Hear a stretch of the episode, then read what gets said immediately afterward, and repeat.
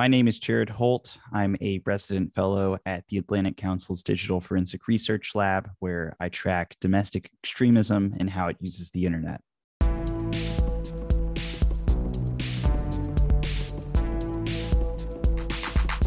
Extremely is a podcast for anyone who wants to understand and interrupt modern hate and extremism.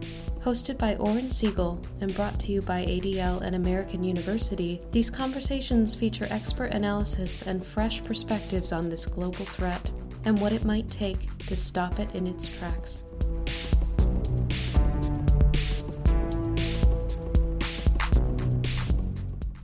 So, Jared, when you are not knee deep in research and you have a little time for yourself and maybe you're meeting some other people, what is it exactly that you tell them that you do? I usually start and I say I do political research. And then if they ask, oh, what kind? I say domestic extremism. And usually the table goes a little bit silent. and I go, you know, I can tell you things if you really want to know them, but nobody should have to know more than they need to about this stuff. It's interesting that you say political and extremism, sort of two separate sentences and yet connected. Is that what has attracted you to this work, or was that a surprise? I started fresh out of college. I went to a place called Media Matters, which listeners might be familiar with. And I was just tracking conservative media, listening to things like Rush Limbaugh and everything. And when I was there, being a younger guy and a creature of the internet, I felt like there was a big blind spot. And this was around 2015. There were all these things happening online between Gamergate, the rise of men's rights activism, places like 4chan and Reddit, this very hard right style of politics was starting to gain steam. And with the rise of sort of a nationalist populist type movement, there was also a lot of hate and extremism that came into the mix with it. We look back on that time now and remember we were all talking about the alt right and the alt light and trying to make sense of this weird upside down that was gaining steam. And through trying to understand that kind of accidentally found myself headfirst in looking at extremism. And unfortunately as the years have gone by that has proved more and more relevant to understanding the political landscape. And i'm here where i am now do you view yourself as primarily a researcher on political issues or a researcher or expert on extremism and hate or both at this point primarily extremist activity online. But unfortunately, I, I feel like we're at a place where by understanding extremism online, you kind of get these glimpses into the bigger political picture, which is unfortunate. Indeed. And as a follow up to that, do you think you would have found your way toward the sort of underbelly of society, or did the sort of work take you there? Like, what was your path? it started as an accident, but what I was coming across, I felt like was really urgent. And that compelled me to sort of sink my teeth in deeper and deeper. It's like a weird, sick, twisted onion. You know, you keep peeling back the layers of the onion. Mm-hmm. And I guess for better or for worse, I had like stomach for it.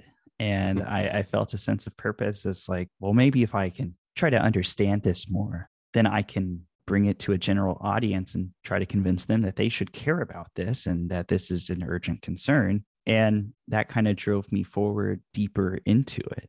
Where do you think you got the stomach for this? A lot of it probably had to do with my upbringing in Arkansas. So, a lot of the like right wing politics or even just like weird right wing politics wasn't particularly new for me. So, I think I had kind of a baseline of sort of a innate personal understanding of how this worked. And i also think that kind of gave me a better sense of like what the weird stuff really was. Because like you know you kind of see it all in local arkansas politics and it's like wait that's especially bad. I should probably look at that and then also just growing up as a kid you know where other people would get really into movies or tv shows i've just always really been into the internet and there's a lot of crazy stuff on the internet I've heard rumors about that. Yeah. yeah, yeah. It's uh on the www sites. Um, no, but um, just kind of trolling around that in my youth and as a young man being drawn to some of the more outrageous things online uh, just for like shock value and entertainment sort of built up a little bit of an immunity to having like really strong personal effects to seeing it which now that i'm saying it out loud is pretty terrible but but it, i guess it helps me get the work done. Whatever it takes right? I mean yeah. um it's interesting because you said you know your work is also helping people understand why they should care about those issues. Is that sort of ultimately one of the things that you hope to achieve is to raise awareness and how did you move from intellectual curiosity you know spending this time seeing these weird movements to feeling compelled to explain it right? There's a difference between just doing research because it's important to inform versus informing so that people really care. How do you view that sort of difference and why do you sort of approach it in the way that you do? You know as i was spending more time and seeing some of the more devastating outcomes that hate and extremism have uh, you know it's I, I, mean adl is the king of this right you know uh, keeping stats on uh, extremist murders and that sort of thing you know even though they're rare in a general sense of society compared to just like the broader statistical picture they have just a really brutal and devastating impact on some of the most vulnerable societies in the United States. So, for me, a big driver is trying to raise concern and attention to this, you know, encourage people to spend their time and resources caring about this and hoping that at the end of the day, that means that the United States is a safer place and people feel like they can participate in the full democratic republic experience you know and, and feel empowered instead of fearful. Sounds like a pretty heavy responsibility i mean i'm just doing my part. I, I don't possess any secret sauce to getting us there. It gives me a big sense of purpose to contribute. That resonates with me personally very closely. Do you think that there's a line between research and activism in the sense that we put out a lot of information we're tracking a lot of movements and educating the public as you note but part of this feels like activism too, perhaps even more so these days, right? Where it's it's hard to sort of avoid that as long as you have an opinion. Where do you see the line between informing the public and the activism that may be either underscoring that or misunderstood? Yeah, I, I don't know that there's really like a clear line, right? If you have a strong enough opinion, people will call you an activist. And that has never really scared me away from giving my read on any given situation. To me, the most important thing is in this space, especially over recent years, there's been a whole lot of people, and I'm thinking of like random Twitter accounts and stuff. They're trying to get clout or raise political money for this kind of thing. I think ultimately what's important is coming to this kind of work from a place of moral clarity. And if that means you've got to say something mean about a Democrat or you've got to say something mean about a Republican, so be it. It's just knowing your values, knowing what's important, and remembering why you're doing this work in the first place. Which, if you want to call me an activist for like hoping the world is a little safer and a little brighter, I'll take it all day. So, one of the reasons I've wanted to talk to you was your perspective on the September 18th Justice for January 6th non event that happened in DC. For listeners, there has been a series of events planned in DC and around the country after January 6th, and some of them get more attention than others. September 18th got a lot of attention from the media, from law enforcement, and you were out there saying these are important issues, but the amount of attention the amount of oxygen, in a sense, that this event was getting may have actually ultimately been less effective or may have given those organizers more attention than they deserved. Can you talk a little bit about what you saw happening in the lead up to September 18th and why you thought the sort of discussion around it may have been less than helpful? Yeah. So the guy who put together that event former Trump campaign staffer. That sounds loftier than it is. He was like a data guy who worked for like a handful of months for the Trump campaign and eventually said, see you later. He also was sort of a like extra in the larger like Trump world movie to try to sue to like invalidate the election somehow. that lawsuit, like the rest of them, didn't really go anywhere. And he also kind of caught some attention for raising a boatload of money to run some sort of like, you know, knockoff investigation into trying to prove that dead people voted in the 2020 election. Got in some trouble with that campaign. And from the way I understand it, sent an email to everybody who donated who said, if you want your money back, you can get it. If not, I'm going to dump it into this new nonprofit called Look Ahead America, which is what put together that rally on September 18th. What was puzzling to me about the amount of attention that that specific event got was that the guy who put it together has hosted two like exact same events in DC before.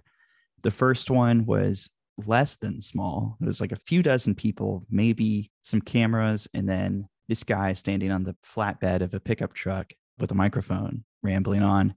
The next one was a little bit bigger outside the DC jail, but even then, we're talking like 100, 150, if I'm being really generous, people, mostly an older crowd, not anything too crazy.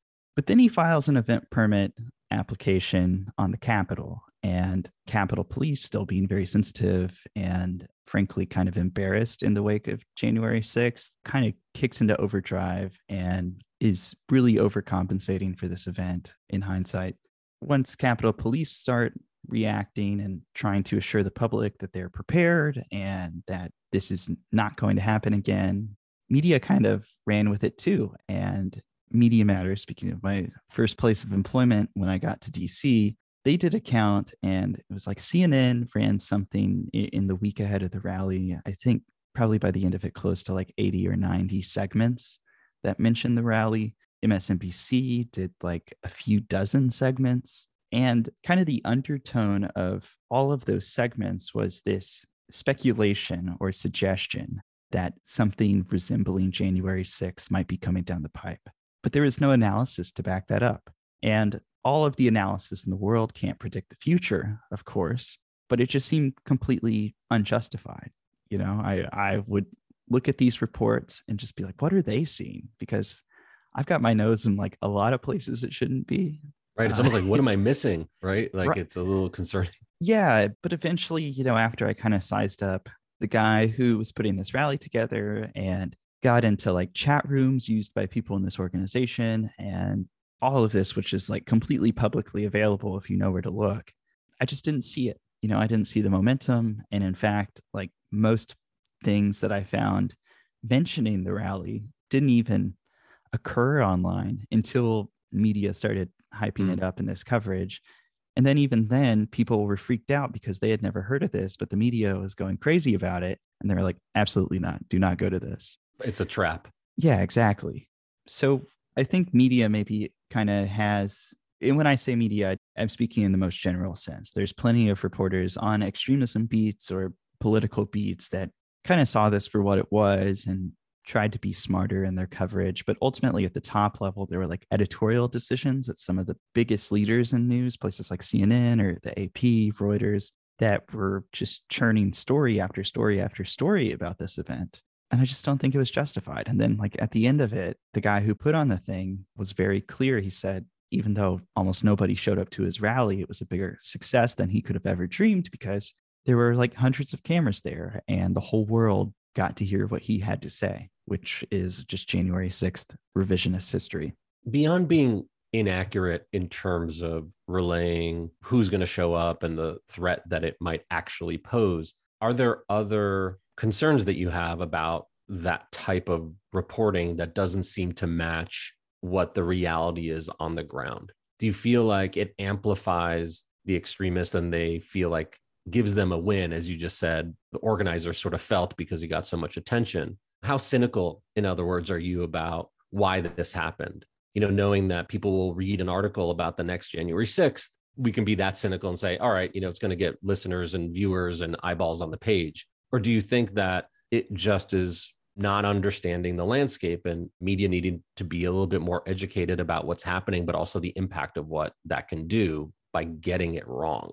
I think it's a little bit of both.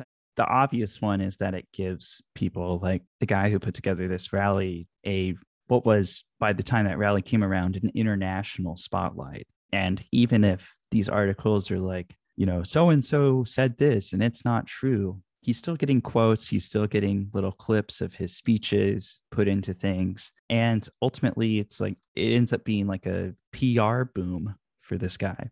But my broader concern is that and you know national media has kind of done this a few times this year already since january 6th there was like a thing in march and a thing over the summer where they were like oh qanon people might come to the capitol because they think this is the day trump's going to come back. Nothing ever happened. I think this hyper focus on like there's kind of a tendency in extremism coverage at the very top of media.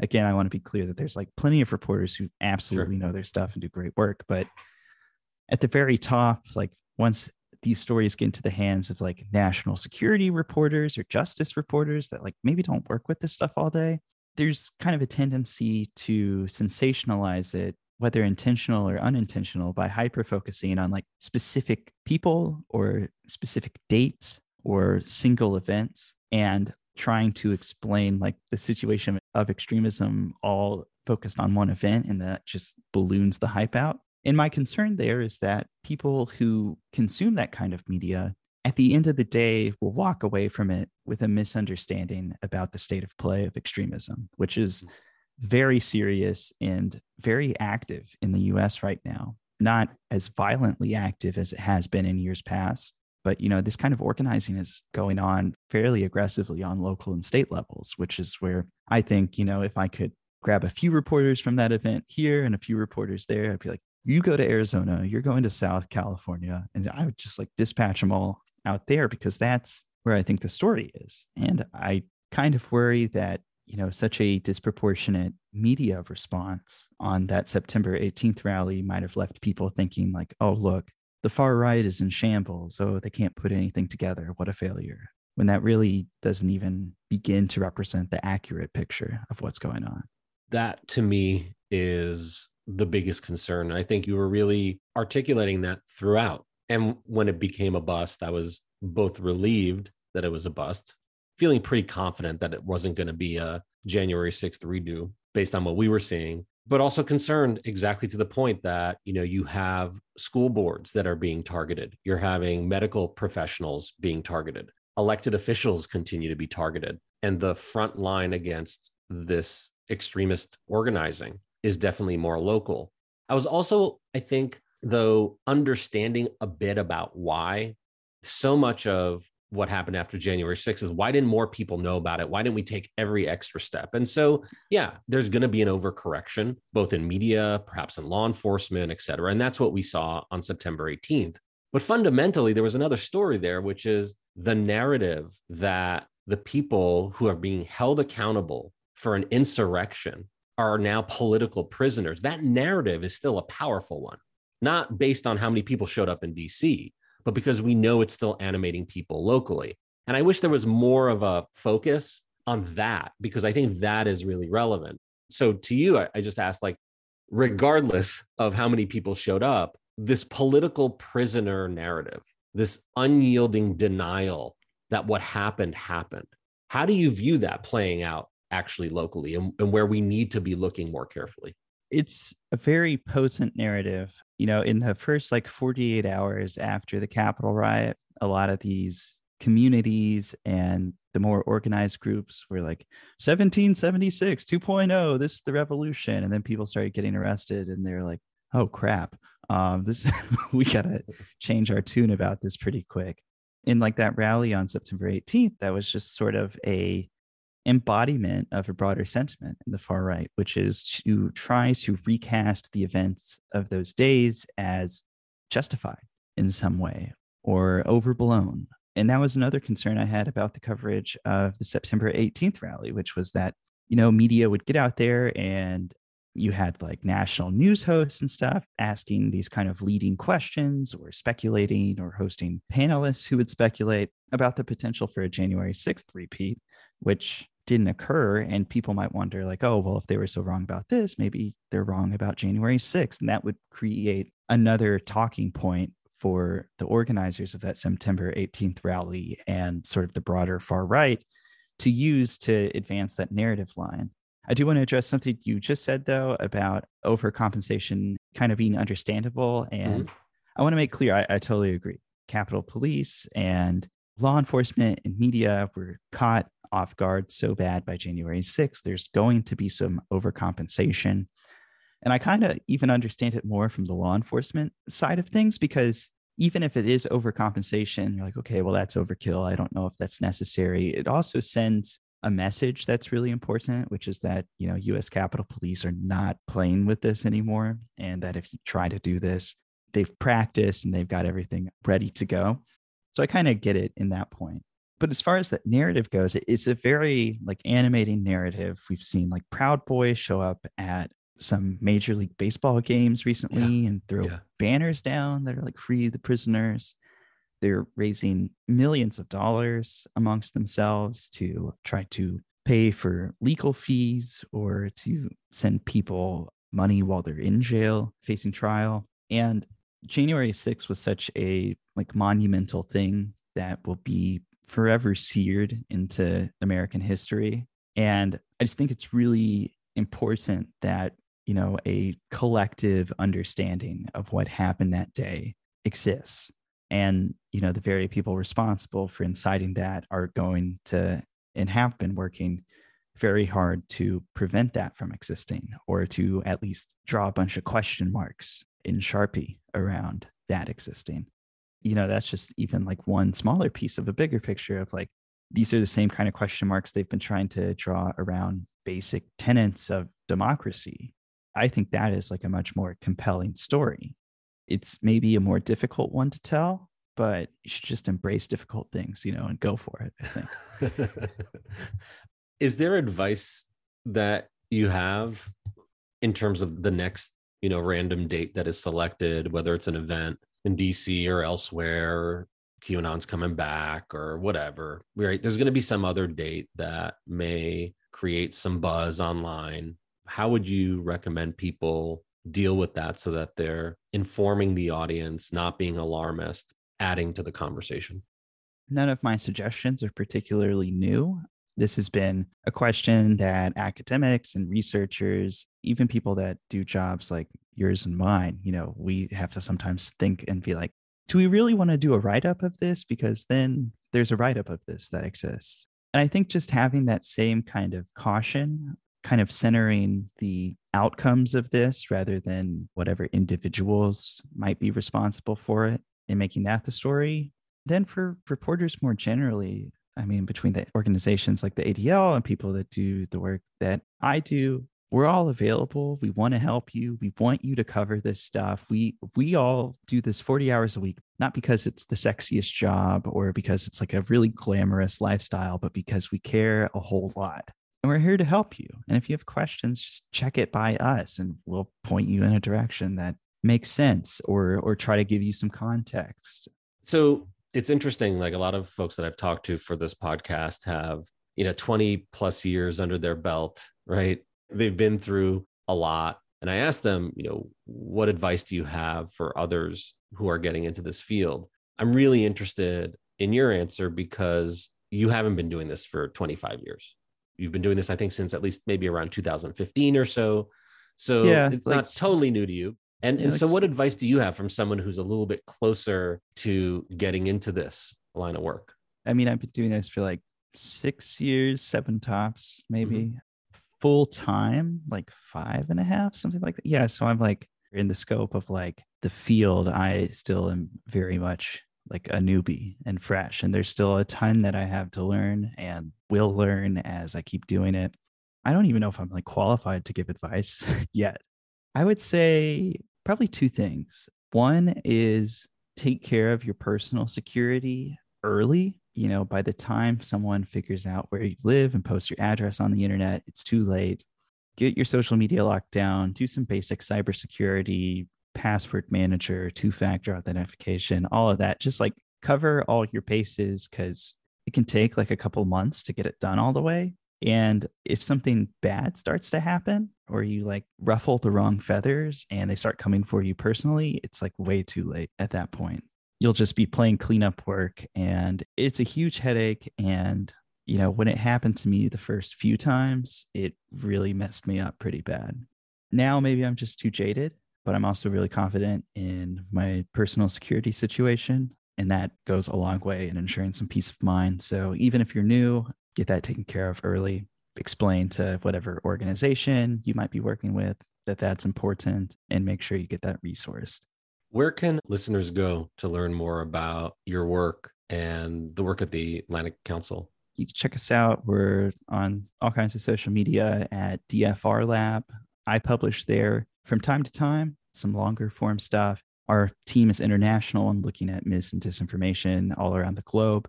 So, you know, you hear a lot about like GOP Facebook ads and that sort of thing, but it can be really interesting to see some of the writing the rest of our team does, breaking it apart and being like, oh, this is like a global thing. And this is what it looks like in different parts of the world. So I'd go check that out. I'm at Twitter at Jared L. Holt. Follow for extremism stuff, stay for the dog. And, and I've got a podcast called Shitpost. It's a little bit looser, a little bit more casual. You can check that out if you're interested.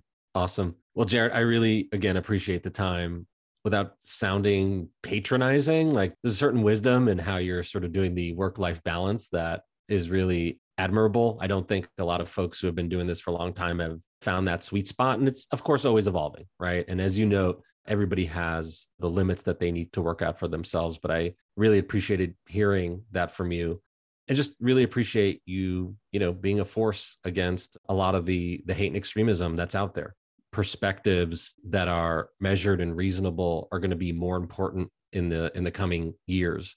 I look forward to continuing to read and see what you're doing. So really appreciate all the work that you do.